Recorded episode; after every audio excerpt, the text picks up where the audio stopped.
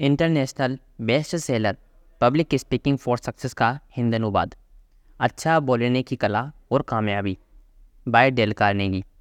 भूमिका पुस्तक की दक्षता उस व्यक्ति के समान होती है जो किसी विषय विशेष पर अपने दृष्टिकोण के द्वारा ऊर्जा के प्रथम स्त्रोत तक पहुँचता है। पुस्तक में सुझावों की अभिव्यक्ति बेहद प्रभावशाली हो सकती है। लेकिन यदि विषय के प्रति लेखक का दृष्टिकोण गलत हो तो अच्छे से अच्छा सुझाव भी अप्रभावशाली प्रतीत हो सकता है। सार्वजनिक रूप से बोलने की कला से संबंधित प्रशिक्षण की विषय वस्तु का बाहरी स्वरूप महत्वपूर्ण तो नहीं होता। मुख्य रूप से इसका संबंध किसी विशेष शैली को हुबहू सीखना भी नहीं है। इसका संबंध स्थापित मानकों का अनुपालन करना भी नहीं है। किसी व्यक्ति के लिए सार्वजन के सामने बोलने की कला का मतलब उसकी अपनी शैली के मुताबिक सामान्य अभिव्यक्ति एवं सार्वजनिक प्रचालन है। इसलिए आवश्यक है कि व्यक्ति को सर्वप्रथम इस कला से जुड़े योग्य एवं महत्वपूर्ण पहलुओं को बारीकी से समझना चाहिए। यदि सीखने वाले के व्यक्तित्व में कुछ विशेष गुण न छिपे हो तो ऐसी कोई युक्ति नहीं है जिसके ज़रिए सार्वजनिक रूप से बोलने वाले व्यक्ति को एक मशीन से ज़्यादा कुछ और बनाया जा सके। या कहिए कि एक अत्यधिक निपुण मशीन। लिहाजा हमारी प्रशिक्षण प्रणाली का मुख्य आधार स्व विकास है। प्रणाली का दूसरा सिद्धांत पहले सिद्धांत के बेहद करीब है।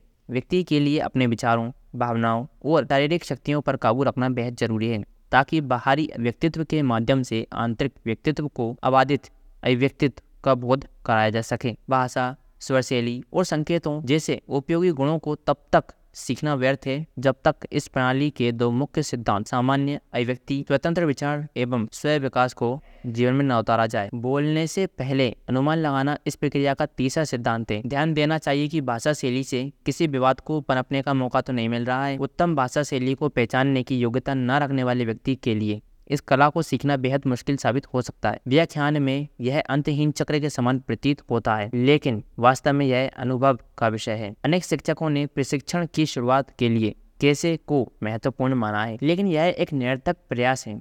यह एक प्राचीन धारणा है कि किसी कार्य को करके ही उसे सीखा जा सकता है। प्रशिक्षण के शुरुआती दौर में सार्वजनिक रूप से बोलने की कला सीखने वाले व्यक्तियों के लिए सबसे ज़रूरी है बोलना। इस दौर में स्वर शैली और संकेतों जैसे अन्य विषयों का अध्ययन खास उपयोगी साबित नहीं होता। बोलने के बाद स्व अवलोकन और दर्शकों की आलोचनाओं के आधार पर बोलने की कला को तराशा जा सकता है। बड़ा सवाल है कि क्या खुद की कमी का आकलन किया जा सकता है? इसके लिए तीन तथ्यों की जानकारी ज़रूरी है। आम राय के मुताबिक प्रभावी वक्ता की क्या विशेषताएँ होती हैं? इन विशेषताओं को अर्जित करने का माध्यम क्या है? और सीखने वाले की शैली में वह कौन सी कमी है जो इन विशेष गुणों को अर्जित करने के रास्ते में अड़चन का काम कर रही है। इसका अर्थ है कि अनुभव को उच्चतम शिक्षक नहीं माना जा सकता है, लेकिन पहला और आखिरी अवश्य ही माना जा सकता है। यह भी आवश्यक है कि अनुभव का दोहरा इस्तेमाल किया जाए, यानी खुद के अनुभव को न्याय संगत एवं संशोधित करने के लिए अन्य लोगों के अनुभव की कसौटी पर भी खरा उतारना आवश्यक होता है। खुद को आत्मज्ञान के लिए प्रशिक्षित करने वाला व्यक्ति उच्चतम आलोचक बनने की योग्यता रखता है। ऐसा ज्ञान जो अन्य मस्तिष्क